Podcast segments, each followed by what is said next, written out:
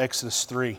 I've preached this thought in a different way in the past two years here for the church family, but there's something fresh and new this morning that the Lord has for us. Go to the first verse of Exodus 3. Now Moses kept the flock of Jethro, his father in law, the priest of Midian, and he led the flock to the backside of the desert and came to the mountain of God, even to Horeb. The angel of the Lord appeared unto him in a flame of fire out of the midst of a bush. And he looked, and behold, the bush burned with fire, and the bush was not consumed. And Moses said, I will now turn aside and see this great sight, why the bush is not burnt. And when the Lord saw that he turned aside to see, God called unto him out of the midst of the bush and said, Moses, Moses. And he said, Here am I. God said, Draw not nigh hither, put off thy shoes off thy feet, for the place whereon thou standest is holy ground. And moreover, he said, I am the God of thy father, the God of Abraham, the God of Isaac, and the God of Jacob. And Moses hid his face, for he was afraid to look upon God. The Lord said, I have surely seen the affliction of my people which are in Egypt, and have heard their cry by reason of their taskmaster, for I know their sorrows. And I am come down to deliver them out of the hand of the Egyptians. Verse 10 Come now, therefore, and I will send thee unto Pharaoh, that thou mayest bring forth my people, the children of Israel, out of Egypt. And Moses said unto God, Who am I that I should go unto Pharaoh, that I should bring forth the children of Israel out of Egypt? And he said, Certainly I will be with thee and this shall be a token unto thee that I have sent thee when thou hast brought forth the people out of Egypt. Ye shall serve God upon this mountain. Heavenly Father, in Jesus' name, for just a few minutes, Lord, we ask you to touch this moment of study, of searching, of pursuing God through your word. Lord, I pray that you would hide me behind the cross, God, from the top of my head to the bottom of my feet. Lord, that you would equip me to say what you want me to say. God, that you would drive home the point that you want made here today. Lord, I pray that you'd keep me out of the way and use me as your vessel. In Jesus' name, we humbly ask. Amen and amen. I've reviewed the past few years, the special services, the incredible moments that God has given us through our transitions and homecomings and special jubilees and revival spirits that have broken out. We have been blessed as of late. There's been great liberty to preach here. The baptismal pool is very frequently filled with fresh water, new converts being baptized, and folks joining the church. We're in a very special season of life and growth here at Trinity.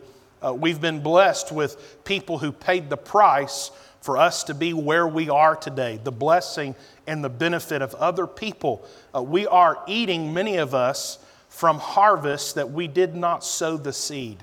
There are fields that have been tilled and plowed, and uh, we didn't do the work, but we are enjoying the benefit of what God's done. And part of that incredible legacy and heritage has to do with obedience uh, recognizing that God has expectations of his children, recognizing that God loves us enough to hold us to a standard.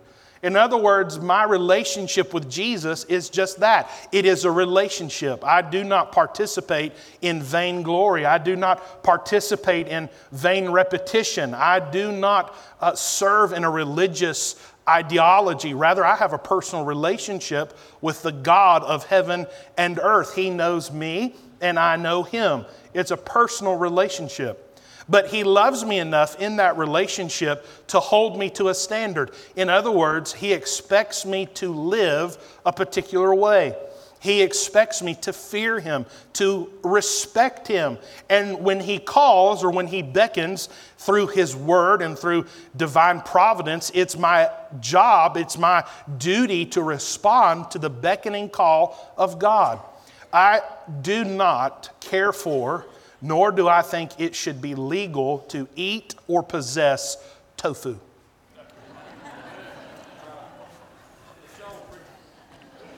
Miranda, somehow, some way, stomachs the vile soy bean curd gelatin.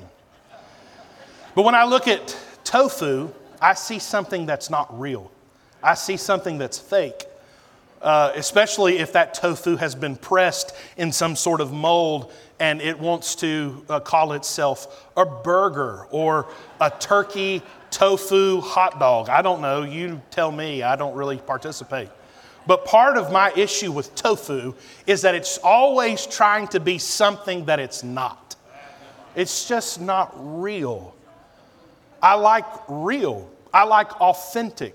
If I'm going to do something, I want the real experience. I don't want to be on the sideline or I don't want a faux experience. I want to have it for myself. I want to know. I want to put my hands on it. I want to smell it. I want to taste it. I want something that's real.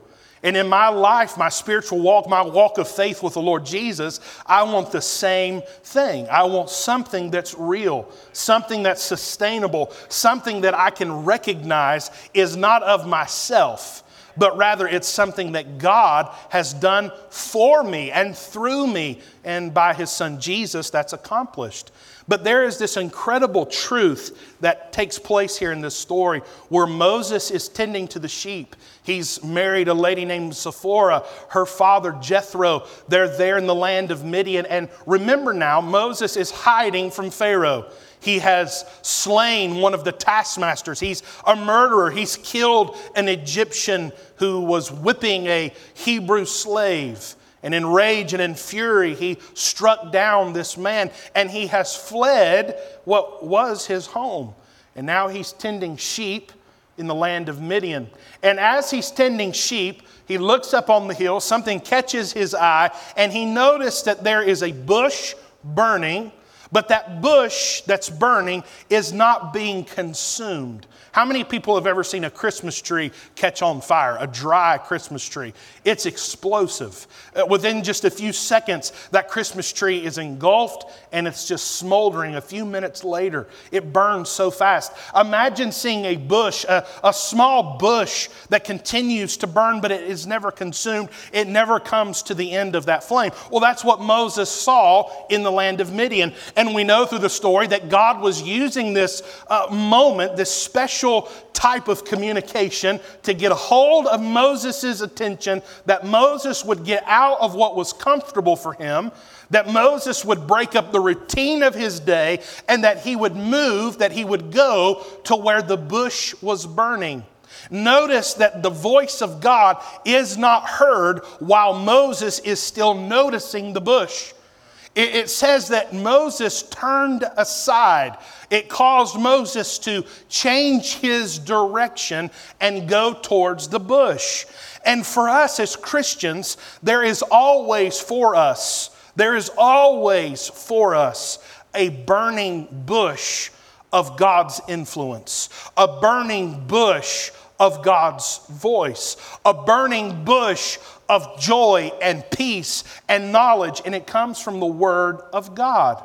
Uh, but the problem is, some people see the burning bush, if you will. Uh, your burning bush this morning, for the sake of, uh, of understanding, it's in your lap. We'll all pull up our burning bushes here, our communication with God, what we know of God. Remember now, we find that in the Word of God. Our Bible is our connection to the Lord. And here is your burning bush. But the problem is, people look at the burning bush and they leave the burning bush be. There's never an opportunity to recognize that there's something special here going on. There's something that can change my life. I will turn aside and go to it. Moses had to have a break in his daily routine, he had to have a break in what he was doing before he could hear the voice of God. In other words, God is never going to show you or speak to you or give you the wisdom or give you the peace or give you the knowledge if you stay down with the sheep in Midian.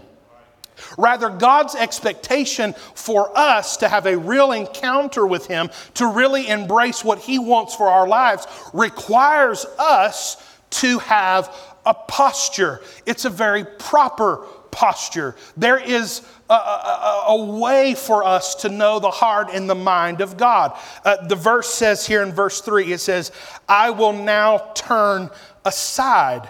Moses had a change of direction, he had a change of destination, and he had a change of destiny just because he was obedient. This one act of obedience would change Moses' life for all time and for eternity.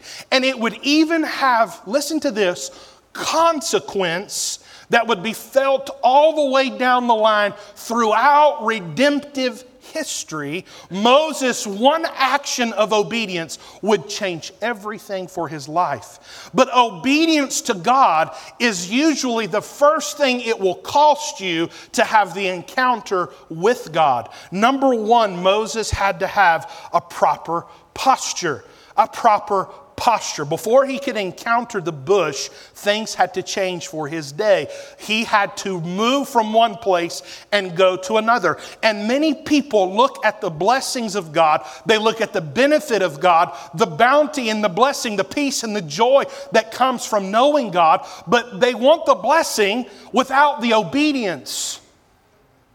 God, I want you to bless me. I want you to bless my family. I want you to answer this prayer request. I want you to do all these great and mighty things. The problem is, God is not going to move towards that person if there's not the proper posture.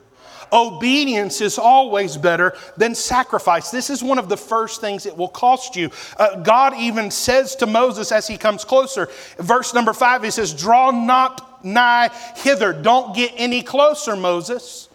You've got on shoes that have been in the world. Get them shoes off your feet because where you're standing is holy ground. It's a special thing to live within the presence of God. It's a special thing to be in the perfect will of God. If you've ever lived in the perfect will of God and right now today you're outside of the perfect will of God, you're uncomfortable. If you've ever tasted what it's like to be in the perfect will of God for your life and for your future, and today you sit here and something there is not right, you will be uncomfortable. This is part of the cost, the benefit, and the blessing that God holds us to that expectation. Don't come any closer like you are, Moses. Take your shoes off. I'm going to change you. I'm going to modify you. You're going to become a different man. And if you have ever been in the presence of God, if you have ever been in a place where you're broken and you empty yourself and you say, Lord, fill me, and He responds and He moves, you will forever be a changed person. God's hand moving and manipulating in your life, once you get a taste of that, once you know what it is to be in that perfect will of God, nothing could ever compare. But it requires the, the proper posture. It will always require the proper posture. There is always a requirement to being in the perfect will of God, to having your prayers answered. The problem is people don't want to pay the price of obedience for the hand of God intervening in their life.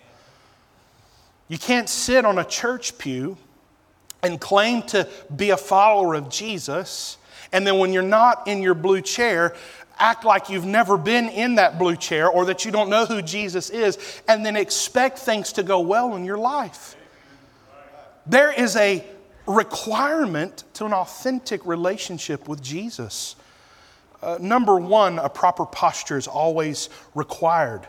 Number two, Moses had to understand that this encounter with this bush this mandate from God was for a particular purpose, a proper posture, but it was also for a particular purpose. God does not waste his time.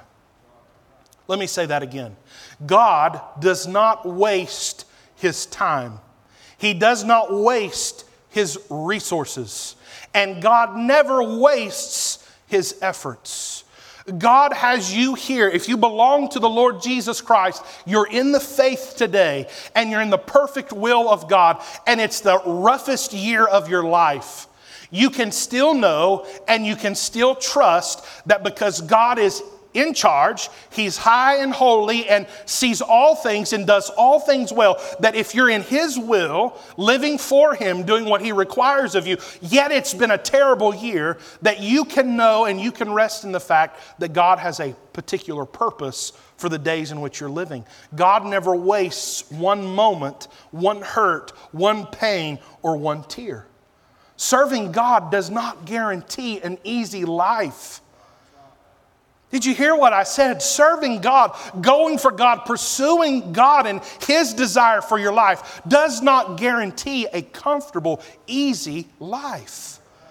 Some of the most faithful people I know live some of the most miserable existences on this planet. Are they less in the faith? Do they have a partial relationship? No. They're children of the king. Yet they do not enjoy many good days that are pain free on this earth. Yet there is a particular purpose for God's hand of intervention in the circumstance in which they are in. This is where we come back to the very difficult thing for sometimes humanity to embrace that everything I go through, everything that I experience, if I'm in the will of God, then everything I go through is for His glory. I'm not here for me. I'm not here to be comfortable. I'm here to carry out the king's work, to do kingdom work. And that does not include comfortable beds of roses. So many of you have been faithful to God, yet you've been to a funeral home. You've been faithful to serve the Lord, yet you've had to go to the hospital. God will never bring you to a place of pain or a hurt and there not be a holy divine purpose. You just may not be able to see it yet. It'll be part of the blessing of being home in heaven. I believe with all my heart that God will reveal everything to us about our lives. I believe with all my heart He'll show us why and when and how this benefited. For His glory, we went through a particular purpose, and it may have even been a painful purpose. Moses is getting a very large task. He's getting ready to go on a massive trip. This is going to be life changing. And if Moses is anything like I am, if I'm going somewhere, I want the entire plan. I want to know where I'm going. I want to know how I'm going to get there. If we're going to stop and eat, then I want to know what restaurant we're stopping at, what time we're going to be there, and I'm going to get online and I'm going to look at the menu where we're going, and I'll know what I want before I get inside the restaurant. Say amen. And then when you get inside and you find out that they didn't update the online menu to match what the menu is now, boy, that's frustrating. I want to know the plan. I want to know how we're getting there. If you'll notice, when Moses was given the particular purpose of this encounter with God, God did not hand him the playbook. Moses, this is how we're going to get victory. You're going to run into this, it'll be tough, but if you'll just be faithful on this day, that's not how that worked. God said, I'm going to send you to Pharaoh. You've got a job to do. And sometimes where God leads will not make sense to us. We're looking at a glass darkly. We're looking at things that we cannot see. That's why the Bible says He does all things well. But if I'm going to live in His perfect will, there'll always be a particular purpose. God doesn't waste his resources. He has a reason and he has a plan. His plan here, God was very, very aware of the pain and the suffering of his children. I think that's something that we should always take with us is that God knows right where you are today. He says, I'm aware of their affliction at the hand of their taskmaster, and I've had enough of what Egypt is doing to my people. And, and Moses, I'm going to use you for a particular purpose to set them free. But, but Moses, it'll be my plan, it'll be my way, it'll be my time. Just know that you have to have the proper posture. You have to know it's for a particular purpose. And trust me every step of the way. God's purpose will always be bigger than your passion. Well, I'm passionate about this.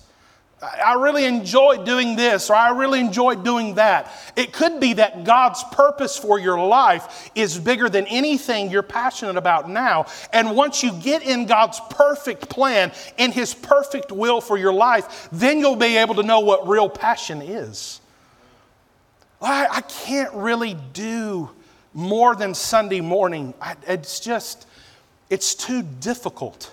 We would have to make some changes uh, there would be some, some real maneuvering. I don't want to disappoint the kids. Those types of conversations that we have with ourselves internally and with our spouse and maybe with even a close friend. I think as Christians, when we're doing what James says and we confess our faults one to another, we share that we're having a struggle, a, a doubt, a fear, it's our job then to point them back to the fact that we're here for God's glory, a particular purpose. It's not about me, it's about Him and Him receiving glory through my life. And once you get there, once you've arrived to that perfect place in God's perfect will, then you'll have something to be passionate about. You can be passionate about His plan for your life. But Moses not only had to understand that the encounter was for a purpose, God had a plan. But number three, Moses had to live on God's powerful proclamation. God made him a promise. Right there, God made him a promise. I so identify with this portion of Moses' life. Because Moses goes, he turns to the side, he goes to where the bush is, he has the encounter with God. God gives him this great task I'm going to send you to Pharaoh, and you're going to get our people out of there. And then Moses, look what he says in verse number 11.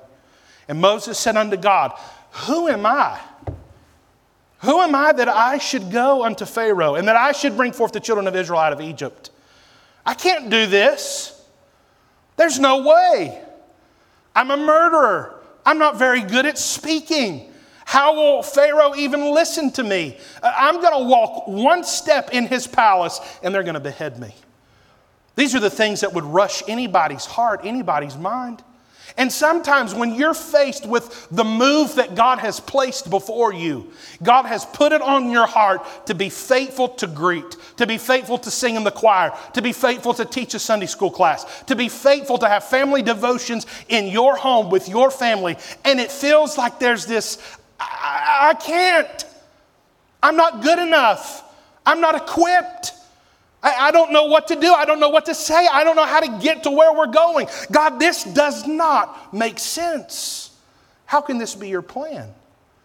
I'm so thankful that God can take our moments of doubt, our moments of fear, and, and, and maybe even our moments of weakness, and He can get really strong really fast. He'll take a vessel that's broken. He'll take someone like Moses, who was a stum- stuttering murderer, and do something great and mighty and powerful. Moses doubted God. And sometimes you're going to come to a place where you'll doubt God.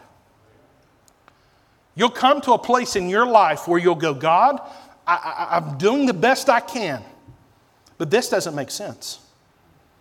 I, I don't see it, I don't understand it. God, are you sure? What am I missing? Are you for real? There may be even some arguments that take place. If you've ever lived long enough on this earth trying to live for the Lord, being His perfect will, you'll find yourself having some moments of heated discussion. Lord, there's no way. Lord, this, is, this can't be your will. I can think of a few times in the past three years I've had those conversations. Are you kidding me? There's no way. But look what God told Moses. This is God speaking back to Moses, verse 12. And he said, Certainly I will be with thee. Oh, now the game's changed. I don't have to go by myself. God gives Moses the absolute 100% guarantee you're not going by yourself. I'm going with thee. And it goes on. He says, I will be with thee, and this shall be a token unto thee that I have sent thee, that when thou hast brought, not maybe, not if, when thou hast brought forth the people out of Egypt, ye shall serve God upon this mountain. This word token really got a hold of my heart. I remember being a teenager. I was 12, 13 years old. We had moved to Mexico and we'd come back from Mexico. And now mom and dad tells us we're going to a place called Costa Rica, right out of God's will. We're going to live outside of the United States of America. Have you lost your mind? This is my first year being on an all star baseball team. East Asheville Baseball needs me. Who's going to play first base? I've got a girlfriend at Asheville Christian Academy. You're going to break her heart. And there we are, headed out. And my granddaddy and my grandmama, they knew it was completely not the will of God, this terrible thing that had befallen me. My mom and dad were being obedient to the Lord, and I thank God for that. But even at 12 and 13 years old, I didn't get it. I don't understand it. How, how can this be what my life is going to be? And I can remember we're leaving Asheville Airport. We're taking the U.S. Airways flight to Charlotte, Charlotte to San Jose, Costa Rica. And I'm getting ready to leave the airport, and my granddaddy hands me a little rock. It was about the size of this cough drop. And he said, Buddy, take that rock, and I want you to put it in your pocket. And, and that's going to be your worry rock. I said, My worry rock? What do you mean? He said, Every time you get nervous or anytime you miss home, anytime things don't make sense and you get mad, you get angry, anytime you're missing me your grandmama, I just want you to reach in your pocket and I want you to get that rock out. I just want you to rub your thumb over it. And remember that you'll always have a home and you'll always have people that love you and that the Lord's with you. And then he tried to kill my mom and dad in the airport. They confiscated his weapon. No, I'm kidding. We got on the plane, we went and followed God in his will.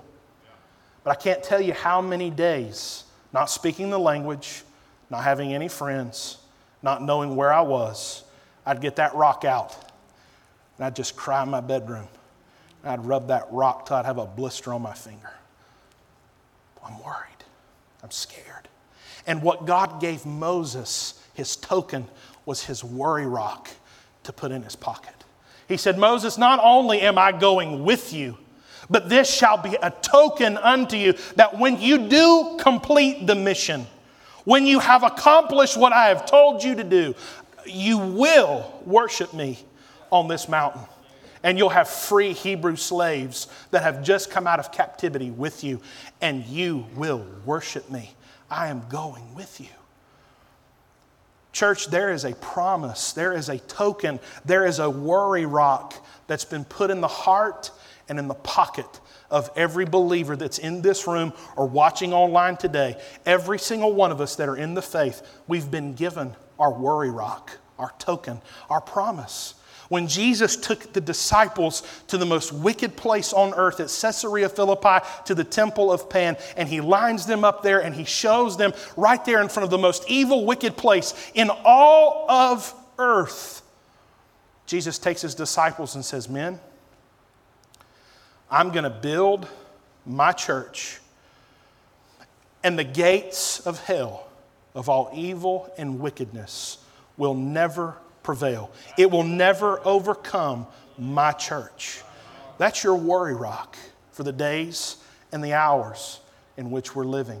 But, church, if we want the benefit and the blessing of being in God's perfect will, not just for our lives individually, but for our homes, do you know that there's a perfect will of God for your home, fathers? Moms, do you know there's a perfect will of God for your babies? Do you know that the children, they cannot set the tone or the temperature nor the direction of the home? That it's up to mom and dad to be the Moses, to follow God, to pursue Him. And you can live just like Moses did off this powerful proclamation God's assurances. And then lastly, Moses gets that prophetic promise. Moses, not only are we going to set them free, not only am I going to use you, but you're going to come back to this mountain and worship. Your token in your pocket. Miss Amber, you can help me on the piano as we close. Moses goes and he's obedient. He does exactly what God tells him to do. And through some very difficult days, some harsh punishments that God took out upon the Egyptian people, Finally, Pharaoh broke. And he said, Get those Hebrew children out of here. And something rose up in that wicked man's heart. He pursues them. And then God gives them another victory. He wipes out the army. He sets his people free. But do you realize that this one act of obedience that Moses chose to do, this one turning aside, this one stepping out in faith, it's like a stack of dominoes that started on Mount Horeb and 2,000 years later on Mount Hermon, the final domino fell. If you go to Luke chapter 9, we won't take the time to get there. If you go to Luke chapter 9, you'll see the story of the transfiguration of Jesus. Jesus takes James and Peter and John and he takes them up on the mountain for the final revival service before Jesus is to be crucified in Jerusalem. It says God the Father was there in the Shekinah glory, a cloud covered that mountain. And there the Son of God in his human form and human flesh, it says his countenance changed. And Jesus, for the first time, listen to this, for the first time on this earth, Jesus became the glorified Godhead member that he would be in heaven, but he did it on top of Mount Hermon. And in his perfect plan, 2,000 years after Moses decided to obey God, to trust God, to pursue God, God gathers a special council to honor his son Jesus before he goes to the cross and is broken off from fellowship because Jesus is getting ready to become Winston sin.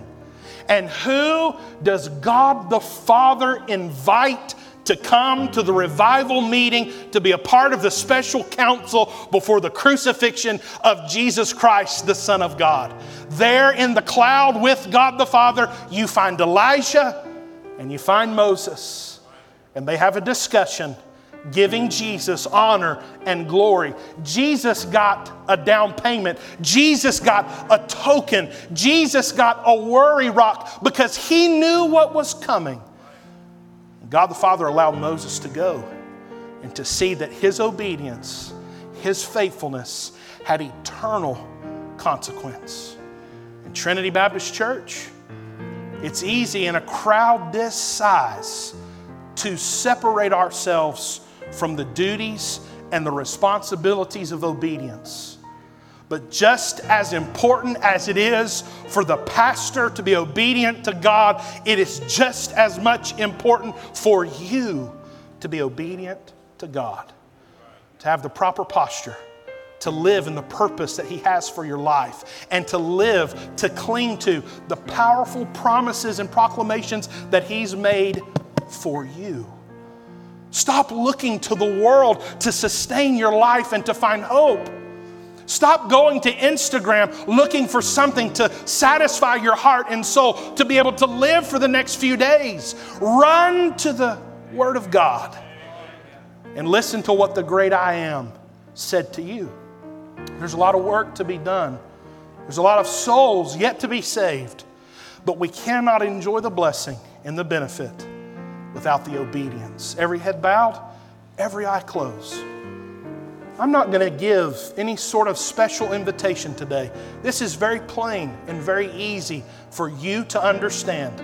Children, teenagers, young adults, no matter how old you are, it's very simple to understand. My question, my only question, are you being obedient to do what Jesus asked you to do? When he said, If you love me, keep my commandments. Are you keeping his commandments?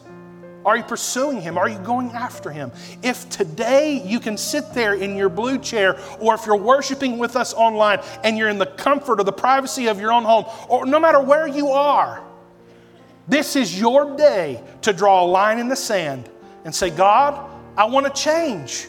I want to turn aside from what I've been and be the Christian, the husband, the father, the son, the daughter, the volunteer, the choir member, the Sunday school teacher that you want me to be. I want to be obedient.